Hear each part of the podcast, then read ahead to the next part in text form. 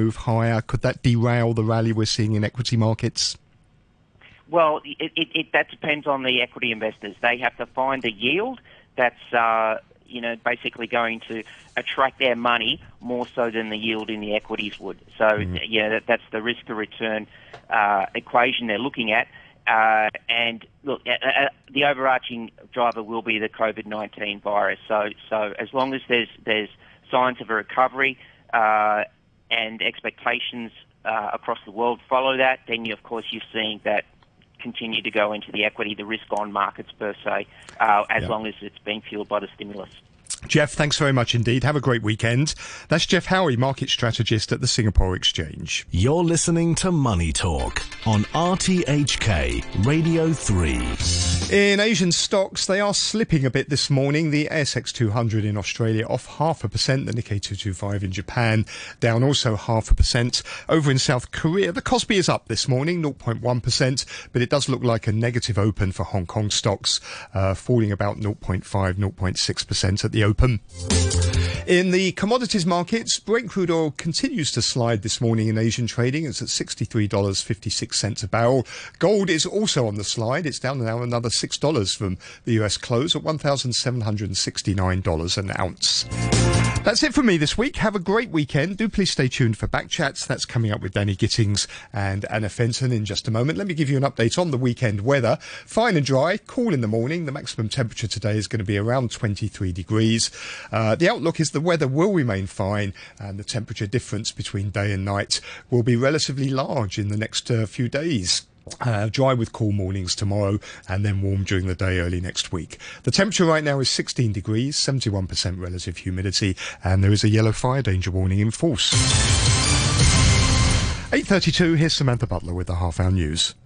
Hong Kong begins inoculating people against COVID 19 from next Friday, with those aged 60 and over and key workers getting priority. Bookings can be made from Tuesday. The Sinovac jabs are expected to arrive this afternoon and will first be administered at five government centres. A further 24 centres will then open in phases for the BioNTech vaccine due at the end of the month. Here's the Secretary for Health, Sophia Chan. If more people are getting the jabs as early as possible, this would protect our healthcare system and also for the control or the curbing of our epidemic. Uh, if more people are getting vaccinated, it will be faster to achieve the herd immunity our experts and also internationally are also looking into all these global incentives as to whether after vaccinated people can have, for example, a shorter quarantine period or how widely testing is to be applied. The White House says President Biden will promise 4 billion US dollars for an international coronavirus vaccination program for poorer countries. He'll make the announcement at a virtual meeting with leaders of the world's biggest economies today. Here's the BBC's Steve Jackson. This is a sharp about turn by the Biden administration from Donald Trump's position of refusing to support the global vaccination program known as COVAX. White House officials say half of the US money will be released immediately, with the rest to follow over a two year period. The scheme is led by the World Health Organization, which President Biden rejoined as soon as he took office, after Mr. Trump had pulled the United States out months earlier. The G7 summit will consider not only the funding of COVAX, but also how to secure enough doses for the hundred or more countries that have barely begun vaccinating their populations. Hundreds of thousands of homes in the US state of Texas have spent a fourth day without power after widespread outages following severe winter weather. Some residents are struggling to access food. Millions of people are still without water. Greg Abbott, the Republican governor of Texas, says the state is trying to restore power and water. I want everyone to know that all of us in the state of Texas believe it is completely unacceptable that you had to endure one minute of the challenge that you faced all of us agree on the necessity of action, not just the action taken to restore your power, but to action to ensure that you never have to endure anything like this ever again. You're listening to the news on RTHK.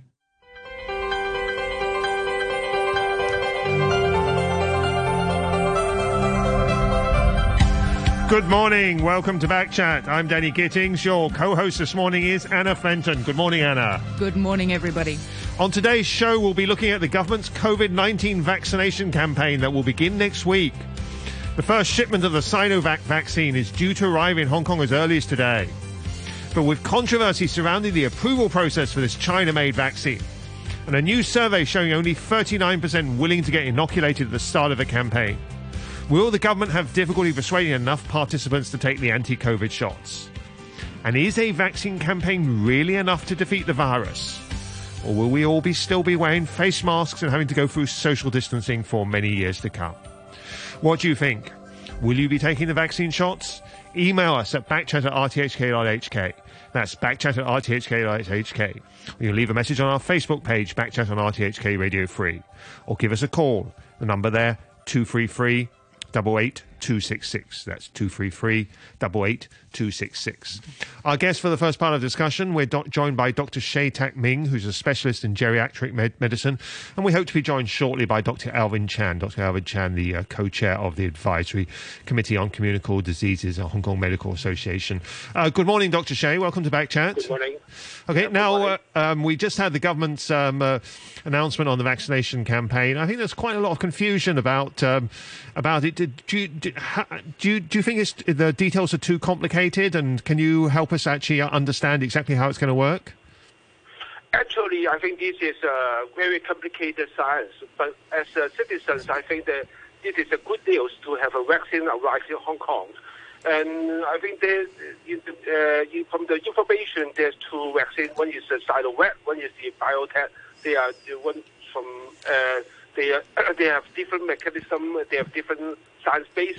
But I think both of them are quite uh, equally effective uh, because uh, they have the the Sinovac is a traditional vaccine is uh, due to a by you activate the virus. I think this is more traditional may not be that effective for older pe- people because the older people have a weaker immune response. Um, but for the other general population, should be okay. And for the the BioNTech vaccine, it is a, one of the the, the the one for the first kind of this kind of vaccine because this is uh, using the messenger RNA, some kind of genes genes uh, stimulation to, to, to stimulate the cells to produce the antibody. This is a very new technology and uh, this is very, very effective. Uh, from the information, I don't have the first-hand information. I just have the second-hand information. It, it seems that it is 95% effective. But this is uh, too new, I think, uh, very effective, but we need more time to observe the whether there's any side effect uh, in the long, long, long run state ten, uh, one year or ten years later. Yeah. Yeah, let's follow up on that safety point because we've received an email from a listener. There's a couple of questions um, he raises, uh, Johnny, but let's just uh, take up at the first point, the first question he raises initially, which relates to what you just yep. said. He said, My first question focuses on the safety of the vaccine for an elderly person, specifically my 80 year old grandmother. Given the Sinovac shot is based on the traditional vaccine technology, i.e., dead virus is used to help the body develop an immune response, isn't it safer for my grandmother than the Pfizer shot, which is based on mRNA, a new and untested technology for which we have no idea what the longer term effects might be? Yeah, uh, from the uh, from our information available, the second-hand information, I think both vaccines are both safe and effective in all the all the population. And older population is particularly vulnerable in this uh, coronavirus, in this COVID-19. So I think the, for those, I will advise all, all citizens above age 80 to receive either one of the vaccines. This is equally effective and equally safe. And sometimes we, we read in the newspaper that, oh, after the vaccine, there's some, some, some side effects, there's some mortality. But I think the according to the in UK, we have millions of the citizens in uh, receive the the the messenger RNA uh, vaccine, the BioNTech vaccine. They are. It seems that the side effect or mortality is very minimal. So, yeah, uh, so, so, so now you're saying there's no. Because I thought just now you were saying there might be a difference between them for elderly people. You say you think they're both equally safe for elderly people.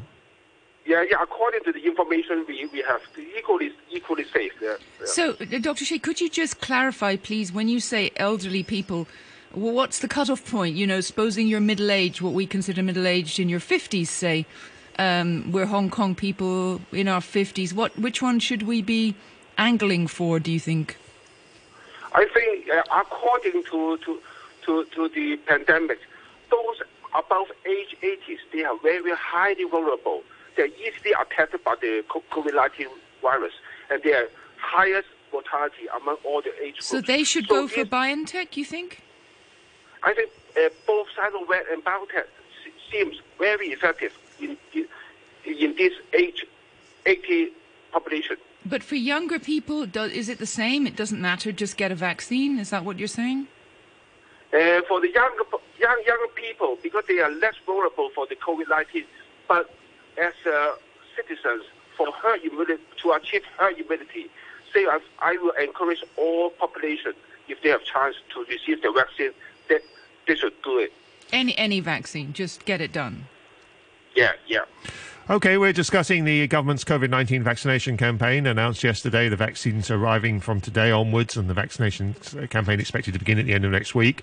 Uh, you just heard Dr. Shea Tat Ming, a specialist in geriatric medicine.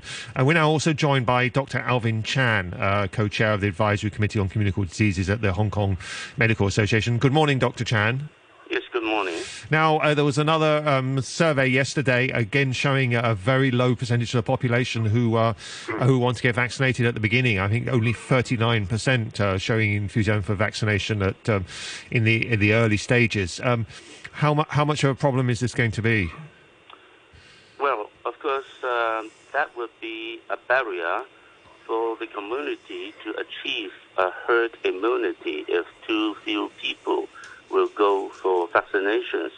And uh, I think one of the problems, of course, is because of the negative comments against vaccination uh, in the recent few months, uh, say crit- criticizing uh, the uh, vaccines uh, from uh, the the safety aspects or from the data that have been released uh, from the news reports of some some of those people who had suffered after vaccination. That those those uh, reports were not really founded on scientific evidence and just uh, uh, in, a way just guessing or assumptions after the news reports of the negative uh, or side effects of those uh, vaccines. But uh, later, the scientific reports have proven, or, or the government's investigation, uh, or WHO's investigations had revealed that the side effects or those uh, outcomes were not really side effects of the vaccines. And, and yet those uh, scientific uh, reports or the uh, investigation reports of the WHO were not really uh, reported as as extensively as the um, rumors of the negative uh, effects of the vaccines uh, at first initially. And so uh, I think those impressions or the perception by the general public might still be fixed on their impression at first uh, a few months ago uh, or uh, uh, when they just heard those uh, reports. I think uh, the government should put should put more effort in clarifying and in um, uh, fact check of those uh, negative comments, and then have to ensure the general public that in fact those vaccines are really safe. Mm, because in truth, um, it's it's fair to say, isn't it? that It's very hard to attribute correctly to the death of an older person whether it was caused by the vaccine or not, isn't it? And I'm hearing Um, anec- anecdotally from my mother and all her cohort in the UK, who are in their 80s, they've all had the first dose of BioNTech, Pfizer BioNTech, and only one out of probably 50 people has had a bad reaction, and they were quite pleased to have a reaction because they thought that that meant it was working. Well, in fact, I, I would like to uh, um, comment on, uh, say, uh, the elderly outcome, say, in Norway. 33 had died after uh, 70,000 people were vaccinated in Norway. My friends, my, uh, because I'm also the co-chair of the International Affairs Committee of the uh, Hong Kong Medical Association. I have many friends uh, in also in Norway, and they said that in fact those uh, incidents were really incidental. And that is, in Norway, those elderly homes were not like those in Hong Kong. They were in remote areas, and in, in fact, only 5.5 million people live in Norway, such a vast land, uh, hilly land, and they, if anybody is sick in the elderly homes, the transport to the hospital, nearest hospital, most likely would take at least uh, five or six hours if they are not carried by helicopters. Even by helicopters, they would take a lot, uh, uh, one, or, one, one or two hours. So in that case, it is not really surprising if some people got sick in the elderly homes, they could not be attended uh, as emergently or urgently as in Hong Kong, uh, where the ambulance could carry you to the hospital within uh, 15 minutes. So I, I, think it is a totally different situation. So I, I think, uh, uh in addition to the the situation that uh, some elderly there receiving the vaccines are really too old and frail with chronic illnesses, already morbid, and uh, that add to the possibility of those um, uh, mortal uh, outcomes. And in fact, every week there could be 400 people, elderly people, who died in their uh, 5.5 million people. And so um, that's why I would believe that uh, why the WHO investigations and also the Norwegian government investigations have found that, in fact, those um, uh, deaths were not really related to the uh, vaccination. And uh, also, as you said, uh, although uh, pregnant women uh, were not studied in their three phases of trials, but in actual fact, um, the pre- pregnant women after vaccination, they have good um, reports. And I think um, we are assured that uh, the vaccine safe in that way. Okay, we're discussing uh, the government's COVID 19 vaccination campaign, details announced yesterday. If you have any thoughts, uh, email us at backchat at rthk.hk. That's backchat at rthk.hk. Or you leave a message on our Facebook page, Backchat and RTHK Radio 3. Let's bring in a selection of comments coming in from listeners. on our Facebook page, uh, Dan says, Isn't the solution to motivating Hong Kong people to get the jab obvious? Freedom to travel. Get the jab and a booster and get on a plane or boat. No quarantine on upon return. Simple, effective. Well, I think we'd all like, like to see that. Uh, uh, among the emails coming in, uh, Tom says, Good news to hear. Vaccines have finally been approved.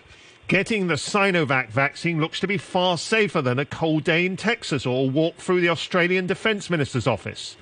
While not perfect, the Sinovac vaccine clearly reduces the severity of symptoms, and we can always get an, a, uh, another different booster vaccine later, which will probably be necessary because of all the new COVID variants uh, popping up. Uh, and a couple of uh, related question, uh, related emails. Uh, Neil saying uh, the uh, present social distancing restrictions and quarantine regulations are to prevent hospitals from being unable to handle the number of COVID patients. What level of va- vaccine efficacy is required to reduce the possibility of hospitals being unable to handle the demand for ICU care, etc. That point is also picked up uh, by Johnny, who I, I, read Johnny's first question earlier, but uh, Johnny's uh, second question about the widely quoted efficacy rate of the vaccine, specifically the difference between its overall efficacy and the efficacy in preventing severe disease. So Johnny's saying, based on his, his limited knowledge, the Pfizer vaccine has a rate of about 95%, while the overall rate of Sinovac is as low as 50% in Brazil, but as high as 91% in Turkey. However, when we look at the, uh, the rate in preventing severe disease, the Sinovac vaccine had 100% success in Brazil. Could your guest explain why Sinovac's overall rate differed so widely between these different countries and whether we should be looking at the overall rate or its rate in terms of preventing severe disease? Um, maybe uh, Dr. Uh, Dr. Shea, um, uh, can you answer the listeners' questions about um, the efficacy rate of these different vaccines and whether we should be looking at uh, whether it's just stopping severe disease or its overall rate? actually, we see the, from, the, from the available information is that the, the vaccine they have tested on different study populations. I think in, say, the Sinovac, you see the, the, the, the, effect, the efficacy is from 50% to 90%. Because for, for the study in the 90%, I think in Turkey, I think the, the, the vaccine is tested on general population, like other vaccines. Uh, but in Brazil, the, the study population is very specific. It's the medical personnel age over 80, 18. So this is a more highly uh, high risk population. They are young, they are uh, frontline doctors or nurses or uh, medical personnel. So they are so the, the efficacy is, seems very uh, a bit low of 50 percent. But it says that the but the also mentioned that the, the, the data uh, said that the, it is highly effective to avoid mortality or uh, ICU care. So so in in, uh, in, in, in, in my in the impression is that these kinds of vaccines are all, all, all are effective, but different populations have the different efficacy. But uh, on the safety profile is quite, I think, is quite favorable. So I think even the BioNTech vaccine or the the vaccine, they are the equally effective, and the side effect is minimal. I think. So, Dr. Chan, um, Yes. where are you sitting with this? Will you will you be having the vaccine right away? Um, I think I have to um, look at the details. First of all, the Sinovac had their studies only in uh, 18 to 59 years old subjects. Uh, according to their studies reports, they were not reporting their effectiveness and side effects in those over 59 years old. Not to mention that their third phase reports had not been published in international reports, uh, journals. And so I would like to uh, know more details uh, of the reports of the scientific uh, committees of the government. How did they analyze the situation? Because if, if say, uh, I, I was uh, over 60 years old, and yet the effectiveness of the vaccine has to be clarified about uh, their um, reports in people over 60 years of age. And also, I would think that um, we, we don't um, mess it up. We are now preventing those patients with severe diseases and uh, going to ICU so that the health system will not be overwhelmed. I think this is the purpose because um, the vaccines are not going to prevent you from being infected. They are preventing you from having a severe diseases in Sinovac. In fact, also for um, the BioNTech as well. They are not preventing you from infection, uh, basically. So even after vaccination, you could be infected, only that uh, you would be asymptomatic or with minimal symptoms, hopefully. And in, in that case, I think um, we have to think twice if you have to allow those vaccinated to go abroad or etc. Perhaps you, add, you need to add an antibody test that you are really uh, um, uh, protected and uh, have the antibody. Otherwise, uh, we could still carry the virus around. A lot of questions coming in from our listeners. We'll try and get to as many of them as we can. Uh, first of all, uh, uh, Dr. Chan, uh, Neil says, I am taking a flight in a few weeks and will need a COVID test negative result in order to fly. If I have the vaccine before that, will it affect the test? Of course, if you have the vaccine, it is good that um, you could have a high chance that you would develop antibody against the uh, virus.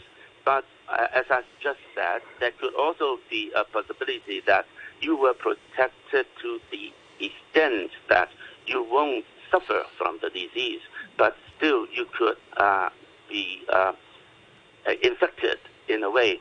So uh, I think um, if you have uh, the vaccination and if that is the consensus between different nations, that you could have a vaccine passport, so to say. So Okay. um, then, then that is good. But if some nations say, oh no, you still need to have the antibody test, then it depends on that nation. But this raises lots of interesting questions, doesn't it? Does the Sinovac meet the approval of enough other countries that they would accept it? First question. and the other is, I think, to Neil's point, is does having the vaccination mean that you might test positive on a COVID test just by having the vaccination?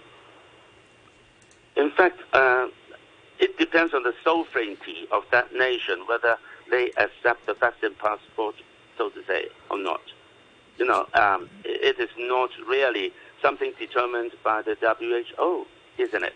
So I, I think it is still need um, it still needs consensus between, say, if you want to have a travel bubble like between uh, Singapore and Hong Kong, it needs both places to recognize or to acknowledge the effects of the vaccines um, given. Uh, say, for example, in Singapore, they only have uh, Moderna and um, uh, Pfizer, uh, mm. And they might not accept uh, acknowledge Sinovac. I don't know. But how about this specific point about if you have the vaccine, is it is there then and you then need to have a test a few weeks later? Is there a danger you'll get a positive test result because of antibodies in your system from the vaccine? I, I think it's still possible that after vaccination you could uh, still be infected and you are not mm. protected. And so, uh, in fact, first of all, you need a few weeks after vaccination to develop the immunity. All right. So it, it, depends on individuals how many weeks after vaccination you would develop the immunity. I think. Second, I think there are some people who would not develop immunity after vaccination. That is a fact. Say even uh, BioNTech is only 95 percent. It's not 100 percent. I think Neil's point, Dr. Chan, is would the vaccination by itself give you uh, a positive test result, whether or not you had actually acquired the infection? Would the mere fact of having the vaccine have a risk of showing up as a positive test? I, I don't think so. Uh, uh, having the vaccination won't make you, uh, say, uh, be identified as an infected person okay. with, with, a positive. Okay. No. Uh, let, us go back to Dr. Shea because we've only, only, got a couple of minutes before the news. Um, Dr. Shea, uh, how long yep. do you think it will take to actually? Well, we had some questions about herd immunity. How long do you think it will take to vaccinate enough people in Hong Kong to really have some effect? I think uh, if we we we have this program, uh, I think at least half, maybe six months time, we, we and we encourage more citizens to, to do the jab.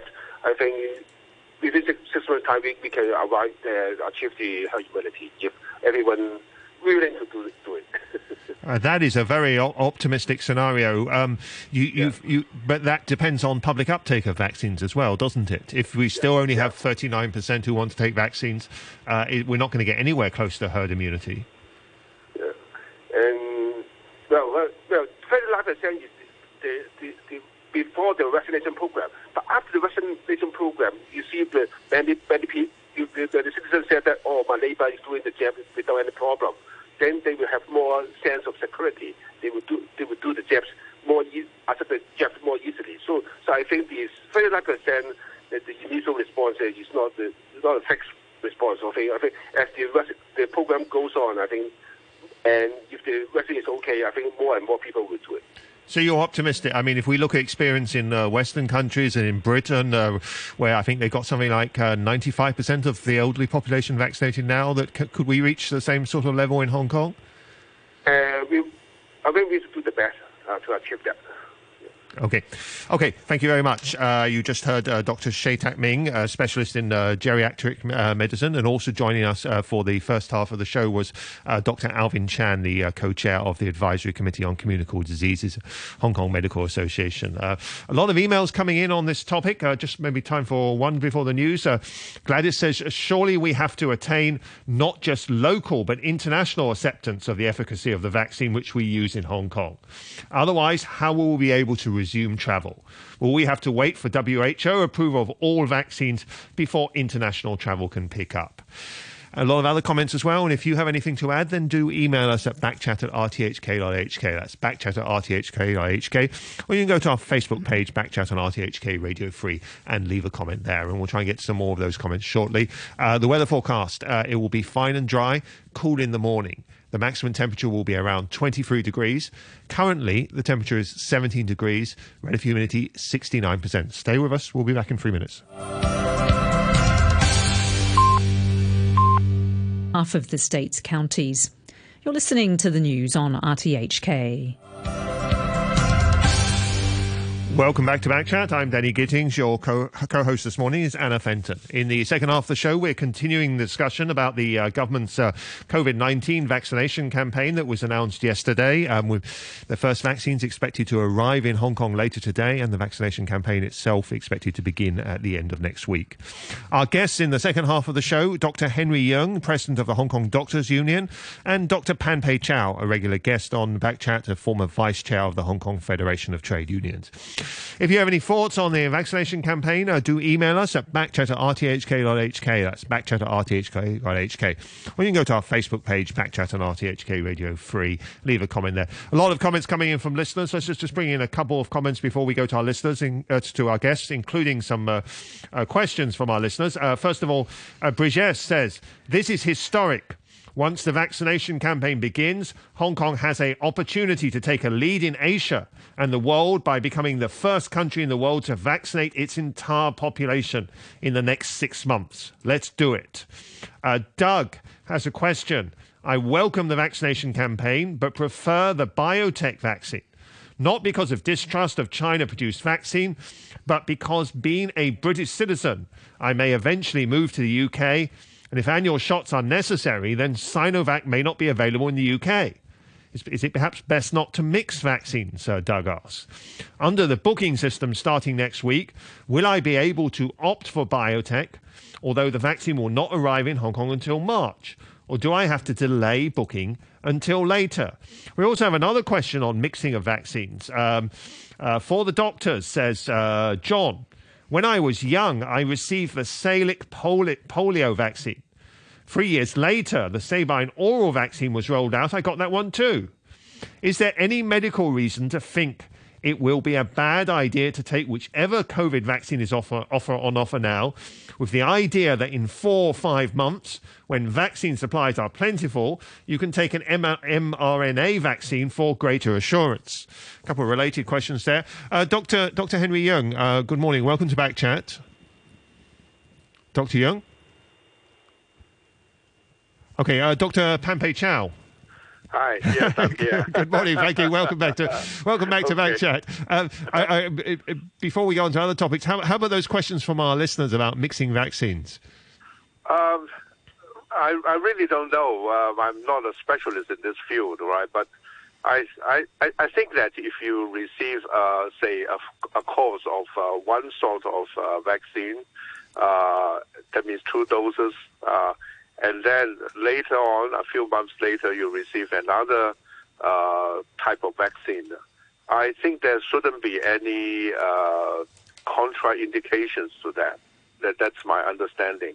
Whether that is necessary or offers extra protection or not, I don't know. Right.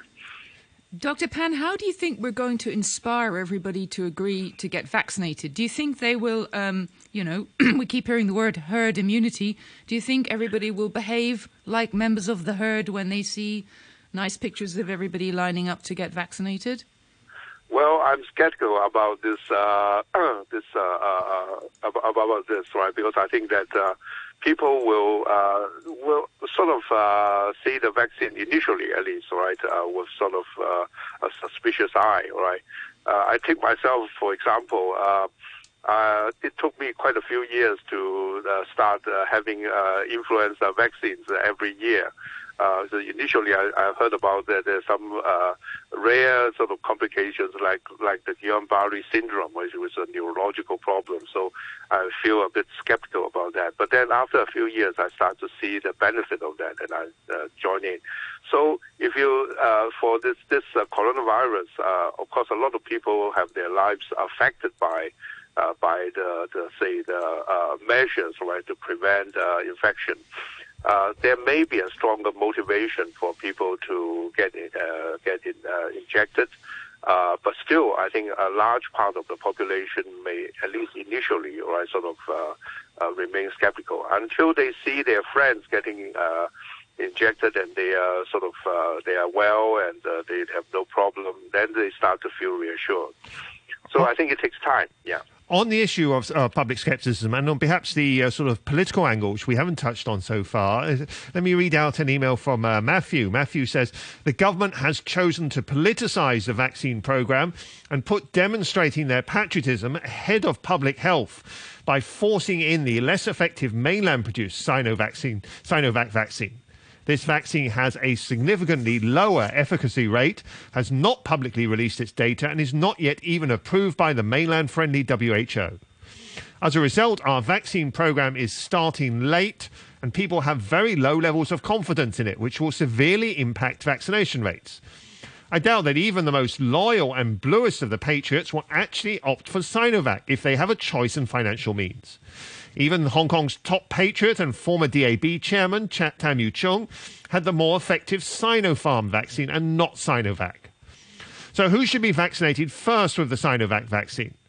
Televised vaccinations of all members of the Executive Council and LegCo would be a good way to kick it off. I'm sure just behind them at the five out of 29 vaccination centres offering Sinovac vaccinations will be the loyal members of the Backchat new listener cadre. Look forward to hearing their work reports, uh, work reports in inverted commas, on their experiences next week. Uh, thank you very much, Matthew. Uh, Dr. Pan, would you like to respond? Uh, I, I, think that, uh, say, um, actually, uh, there, there, are different opinions about, say, the approval of vaccines. I've heard a lot of people grumbling when the, say, when the advisory committee sort of uh, delayed uh, approval of the of the Chinese vaccine. Uh, some people say that they, I mean, they they are politically biased to the other side, and now this is the first time that I heard about, uh, say, uh, views from from the, from from from this uh, from from the other side. So I, I think that um, the I, I know some of the members of the advisory committee. I know that they are very respectable members of the of the medical science community, right? So uh, I trust their their judgment. Um, my understanding, uh, uh, correct me if I'm wrong. I think the WHO has. Um, uh, I don't. I, I think that they have given approval, right, to the to the Chinese vaccine, uh, the one that we are having. I uh, correct me if I'm wrong, but that's what I what I understand. They also they have also provided data to the advisory committee uh, on their stage uh, uh, phase three trials. So, uh, I think the problem, problem is that that hasn't been published, isn't it? Um, that the normal procedure. I mean, you can say that we're in an emergency situation here and uh, you you have to act mm-hmm. fast, but um, they haven't gone through what would be the normal procedures and what, what has has been gone through with the other vaccines.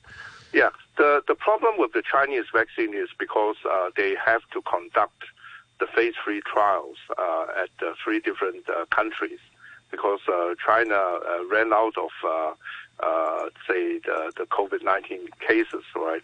because it has been controlled, right? So so they can't conduct a phase three trial on on Chinese soil. So as a result, they have to rely on the, say the trials conducted in three different countries. So this gives them some difficulty, right? So I don't know whether I, I think that uh, the advisory committee can be trusted. Right? They they must have seen the data and they believe it is reliable, right? Because they uh, I know that they are very responsible people, right? And uh, and you as you can see, right, some of the members uh, they they have uh, their their political uh, stand. At, at, least as we know, are not really that uh, friendly to, to the mainland, uh, to the Chinese government, right? So, uh, so I think that if they have a collective uh, decision, that that can be trusted. So you could say that we are the phase three trials. No, I don't think so. I don't think so. The phase three trial uh, has been conducted, as far as I know, but they need to collate the data from the three countries where the, it was conducted. But, so but, uh, they, uh, time hasn't, I mean, enough time hasn't gone by, has it? My understanding of phase three trials is they take place over a minimum of two years. But to be fair, this is the same for all of the new vaccines. None sure, of them sure. have completed mm. proper phase three trials yet. The clinical profile of this, of all of the vaccines, is the shortest ever, isn't it? Mm. Because there's such a urgent need, right, to uh, control the the uh, the epidemic, right? So that's why uh, it's only uh, say at this stage they are granting the sort of in, for emergency use only, right? The vaccines uh, for for emergency use only. It's not, uh, say, a definite uh, approval as such. So I think Dr. Benjamin Cowling um, uh, said earlier in the week that the issue was transparency with the data on the Sinovac, and he was just questioning why is it not more transparent? Whatever data is there, why is it not more transparent?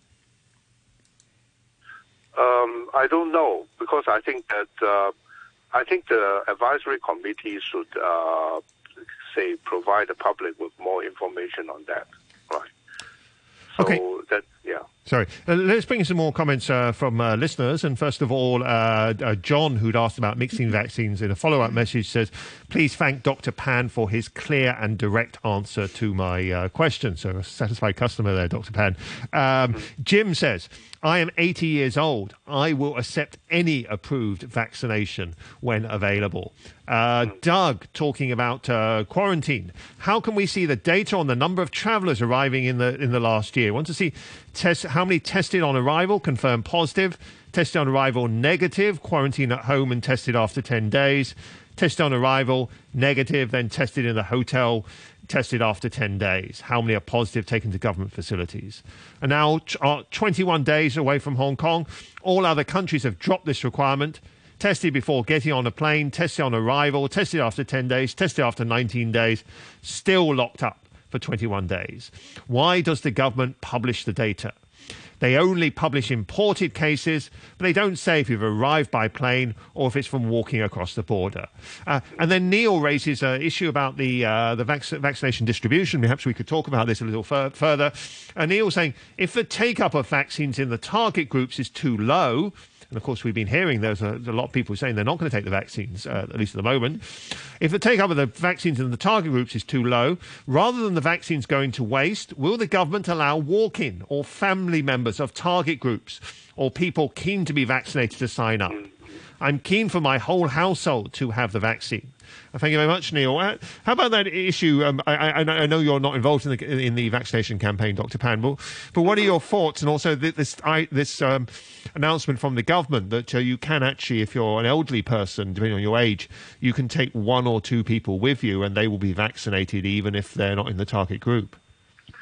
Well, I think this is uh, uh, mainly uh, sort of a convenient uh, measure because some of these older people they they they're just too frail, right, to go to the center for the vaccination on their own. Right? So they need someone to say, for example, to take care of them, or even to say uh, push a wheelchair or something to to bring them to the center. So uh, for these people who have uh, taken the time to arrive at the center, so uh, I think the government thinks that it would be a good idea to also allow them to have the vaccination so that they don't have to go there a second time. Uh, also, because these people who are taking care of the elderly, um, it's a, it's a very time-consuming job. So they may have difficulty in uh, sparing extra time later, right, to book in and to go to the clinic. So I think this is a measure to uh, make it easy for these people, right? It's not a sort of privilege, right? Uh, and how about the issue? I- It's become quite common, Anna, you were referring to this in, in Britain, that if there are spare vaccination doses left over at the end of the day, they will just um, vaccinate anybody. And in the US, we've had reports even of people touring vaccination centres at the end of the day. Um, a lot of these vaccines can't be stored for very long. Did, did you think? That's right. Yes. Uh, do you think we're going to see something similar in Hong Kong? Uh, Vaccine roaming, the- you might call it. Yes, from from the look of it, it seems that the government is uh, uh, plans to, to give only to the uh, to the so sort of uh, uh, those people who have special need, right, uh, in the first stage.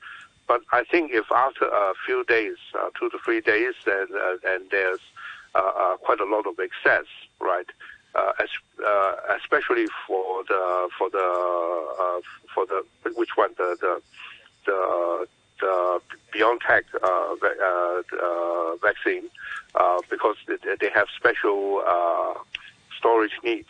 So I think the government will uh, loosen the, the, the arrangement, right, and uh, to allow, say, uh, walk-in uh, people to walk in to have to receive the vaccination uh, towards the end of the day, right? I think this this this will be a, a good arrangement, right? But probably not at the first stage because government will need to see how many people actually goes to the to the centers, uh, and they can't advocate if say a lot of people go there and they find out that the vaccine has all been used up, right? The, the people will say sort of complain about that. Dr. Pan, I know many of the private doctors' practices are keen to get involved in the vaccination program Mhm. and have Yes. been um, have been knocked back by the government so far. Do you see a, there there coming a point where the government will relent on that and allow the private doctors to to get involved sooner rather than later? Yes, I'm sure that uh, this will this will be the case. I, I think Dr. Yeung may be in a better position to uh, to to comment on, on this question. But uh, personally, I think that uh, uh, after the initial stage, right, uh, when the government has a feel, right, of how keen people are going to receive vaccines, th- this will be rolled out, right. Okay. Uh, another question from a listener about uh, mixing of uh, vaccines, whether it's okay to mix vaccines. Uh, Dr. Pan, you, you already uh, addressed that once, but as there does seem to be quite a lot of concern about uh, listeners about it, let's just go back to this again. You were saying, just speaking from general medical knowledge, as far as you understand, there, there shouldn't be any problem with that. Mm-mm-mm. Yes. Um, now, because I think that the purpose of having the vaccine, right, is to stimulate the immune system, right, uh, so that the immune system will provide, uh, will produce uh, antibodies uh, against the, the the the virus, right. I think the the the uh, one type of vaccine is to use uh, deactivated virus, right, to uh, to, to to stimulate the, the body, the immune system directly, and uh, uh, so the antibodies may have different uh, uh, targets, right, different parts of the of the virus, right, to act on, right. Uh, whereas for the some types of uh, vaccines, uh, they use uh, only specific proteins, right, on the virus, and so to, to stimulate the body to make antibodies against these very specific proteins, like the spike protein. Um, this will produce, may have uh, stimulate a, a, a larger immune response, but uh, the antibodies will only be targeting at uh, this specific uh, protein, the spike protein.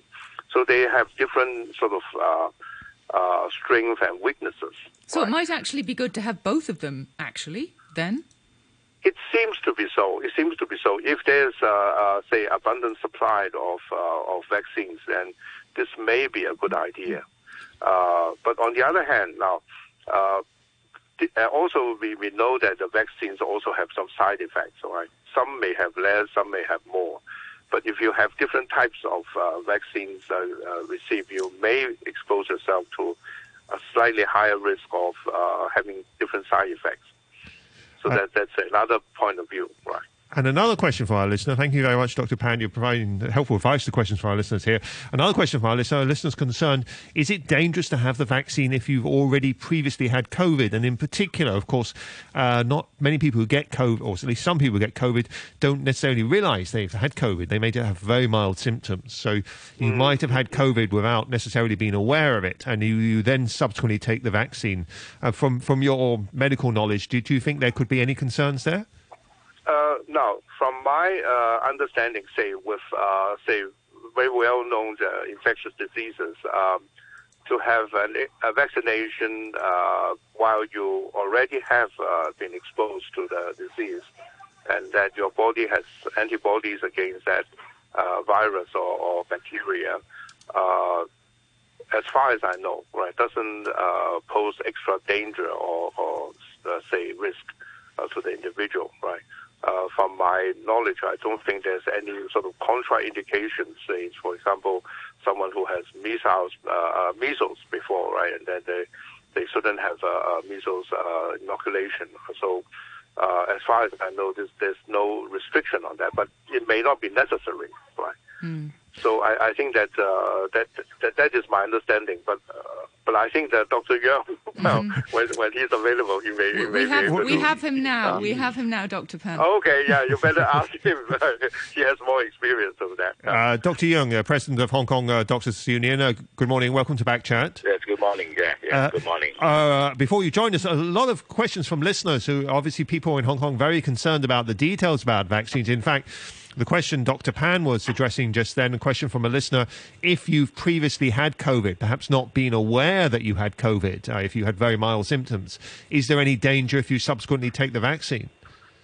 Uh, from the WHO recommendation if you previously contracted uh, COVID, where the symptom have been occur or that there's no symptom at all, you don't know. They recommend you you just take the COVID vaccine because uh, it will boost up your immunity after all. Same- and it doesn't cause you harm. Same anyway. as like if you had the flu, it would still be okay to have the vaccine. You mean uh, in the meantime when I'm the, having the flu uh, uh, co- concurrently, I don't think you, you, Not- you, not- not the vaccine concurrent- because, uh, not concurrently. This will, this will, this will uh, interfere with your immunity because you have already an ongoing illness inside your body. You have to have the immunity strong, strong enough to to bear for two two two two virus in your in your body. That's uh, it's not it's not um, uh, it's not advisable to have Yeah. the vaccine when Yeah, you have but- the uh, disease. But if you've had flu, that does not stop you having the vaccine, does it? Following I, the flu. I, I, I don't I, I don't think so. I think uh, you have to uh, be uh, better stage before you take the vaccine. We've also had a lot of questions from listeners about uh, mix and match, match on vaccines. So whether it's okay to take uh, one vaccine now, or so there's limited availability of vaccines uh, at the beginning, and then um, take another vaccine. later. vaccine. yeah, mixed vaccines. I mean, I mean the you know medical profession we don't recommend that uh, mixed vaccine unless unless unless you are forced to in case there are lack of vaccines anyway. Okay, well that that's a real possibility. A lack of vaccines. Yeah, that's the real uh, possibility. Is lack of vaccines. in yeah, that, yeah, in those circumstances, what would your medical opinion be about mixing vaccines? I don't think it's uh, advisable to do that if you have uh, uh, other vaccines available. I, I think that's not advisable at all. But Uh, if you're, it's the you're old- doing mi- mixed vaccine, you're just uh, doing first dose of uh, A vaccine, second dose of B vaccine. You you simply that means that you take the A vaccine for first dose and B vaccine for first dose, and that's all. Okay, okay, and, and more generally, um, we've been talking also about uh, the, all these surveys which show a very uh, low rate among Hong Kong people who actually uh, are, are keen to take the vaccines at the moment. Uh, do you think that will change, and what, what can the government do to actually encourage a higher participation rate? I think the government wouldn't do very much to encourage the people to take the vaccine from what we have heard in the news uh, just few days ago. I think uh, we have to build up the immunity all by ourselves, uh, ourselves, you know. And um, even in the medical community, there's only 10 to 20 percent of people are taking the influenza vaccine, and uh, for the total population of 40 percent, I think it's uh, at most up to 50 percent of the community will take the take the vaccine after all, because uh, uh, everybody is looking, everybody responds after the vaccine, and uh, they are hoping for the best that they won't contract the, the, the COVID, unless there's a really a very very serious uh, epidemic coming up in the near future. Dr. Yeung, a while ago I asked you what your thoughts on taking the vaccine would be yourself, and you said that you would wait and see. What's your I, uh, I, I, I myself won't wait. You won't I'm, wait. I always uh, go to, for challenge. Uh, even for the uh, swine, swine influenza, I, I'm the first one. Uh, so I, I take the, took the vaccine on first day with the, with the chief executive. Oh, you have. You've yeah. done it already. Yeah, yeah, for the white swine vaccine. So not for not for this is not the COVID nineteen. You haven't had the COVID Not over nineteen. there. I haven't had no, not, not a chance. Uh, I, I, I, I'm sure can take the COVID vaccine uh, anytime. You know. But what you're saying, uh, if you don't think the participation rate is going to change, and we're going to have a low percent, lower percentage of the Hong Kong population being vaccinated, uh, we're never going to get out of social distancing and mask wearing, are we? Because we won't reach um, the level of immunity for, for, for herd immunity, and the virus will still be transmitting around in the community. We'll have to live yes, with COVID uh, forever. the- The problem is that uh, it's not just Hong Kong. The- You look at the global. There's uh, still no lots of uh, co- community around the world. You have to make sure that everybody, every, everywhere that the, the COVID pandemic coming down, that that's the there's only way to save Hong Kong. Dr. Yeung, we had a question from a listener about the data on the quarantine uh, particularly about the second and third weeks of hotel quarantine. How many people show up positive in those second and third weeks? And also the numbers of people inbound. Um, you know, just the data on who's testing positive at what points. Will this data ever be released? Really, I don't know. I have to ask the government whether this data did we believe. Yeah. Okay, Uh, fa- sorry, go on. You, you, we, we we just don't know. You're, you're, but would it be a good idea to release that data? Uh, it's up to the up to the government policy. I think I, I think it's it's not it's not I'm, I, I I can predict. You know, and uh, it's good to, to have that data released. Because Yeah, now, long as yeah. because now you see, we're faced with the situation where to come from the UK to Hong Kong takes six weeks, because you must spend three weeks outside of the UK first, and then another three weeks in hotel quarantine here. And many people are questioning why do they still have to do three weeks here when do we know if anybody actually has shown up positive in the third week of hotel quarantine? Yeah, there's a bit long uh, as long as science is concerned. I think uh, I think up to three weeks is uh, good enough for quarantine. Uh, previous is two weeks now. Three weeks is good. I think it's good enough. Okay, thank you very much. Uh, that, thank you very much. That was Dr. Henry Yeung, uh, President of Hong Kong Doctors Union, uh, and also Dr. Pan Pei Chow, uh, former Vice Chair of the Hong Kong Federation of Trade Unions. Uh, before we close, uh, let's return to the subject of yesterday's program. Yesterday's program was discussing RTHK's um, decision to um, discontinue various BBC programs. One further email we didn't have time for yesterday, but is criticising RTHK, so we really should give it some air, air, air here. The fact that RTHK management doesn't have the fortitude to appear even on its own channels to discuss or defend its decision is telling. The point this management now effectively says it takes direction from a mainland department to which RTHK is not answerable is a subject which it should be more publicly answerable. RTHK management through this step has displayed that Hong Kong's high degree of autonomy is not only under threat but is in practice no longer at all. What next? Does RTHK now need to report mainland news unfiltered, unquestioned? Will it need to adjust its news output accordingly? RTHK management needs to explain fully its position on the application of the mainland regulation on media and broadcasting in Hong Kong. Uh, that email from Griffin, that email sent during yesterday's program. Uh, we should just note, of course, after yesterday's program, the director of broadcasting did come out to uh, to speak further about this issue. Uh, that's it for this week. Thank you very much, Anna. Um, Hugh will be back in the seat next week. Uh, the weather forecast. Fine and dry, is cool in the morning. The maximum temperature will be around 23 degrees. Moderate easterly winds, fresh offshore at first. We'll be back on Monday. The Financial Secretary will deliver the government's 2021-22 budget on February 24th. The budget speech will be published simultaneously on the website budget.gov.hk. Copies of a highlights leaflet will be available at the Home Affairs Inquiry Centers, selected government office buildings, and other locations that afternoon. An electronic version of the leaflet will also be available. The public are encouraged to access the information online. The news with Samantha Butler. Workers with priority for a COVID 19 vaccination are hoping they won't be punished or barred from work if they choose not to get inoculated. Medics and elderly care home staff are among the 2.4 million people who have priority, with bookings to open next Tuesday and inoculations to start from Friday. Arisina Ma from the Public Doctors Association said authorities should make sure it's convenient for busy medics to get vaccinated and it should be voluntary. Government officials have finally agreed that food delivery workers and people buying takeaways don't have to use the contact tracing app or leave their details at restaurants. The Secretary for Health had previously said people should do the contact tracing as long as they enter the restaurant. And hundreds of thousands of homes in the US state of Texas have spent a fourth day without power after widespread outages following severe winter weather. Some residents are struggling to access food. Millions of people are still without water.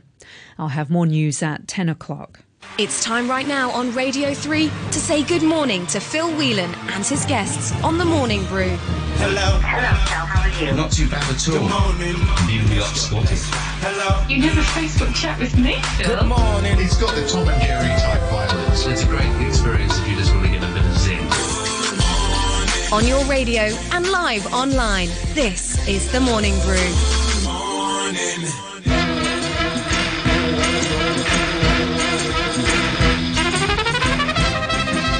Good morning to you and welcome to Friday. Very upper crust Friday. With the Pie Man at 10.10 here on The Morning Brew. Join Chef RJ Asher for this week's food chats. Of course, any questions, bits and pieces, crustiness, whatever you want. Join us on Facebook Live. Danny Hicks brings you another edition of Sports and All after 11. And finally, it seems we really are off to the movies. What? Marshy's going to chuck that couch out. Our tame critic will be with us at 12.10 today. We're going to be on Facebook Live throughout the morning, so love to see you there.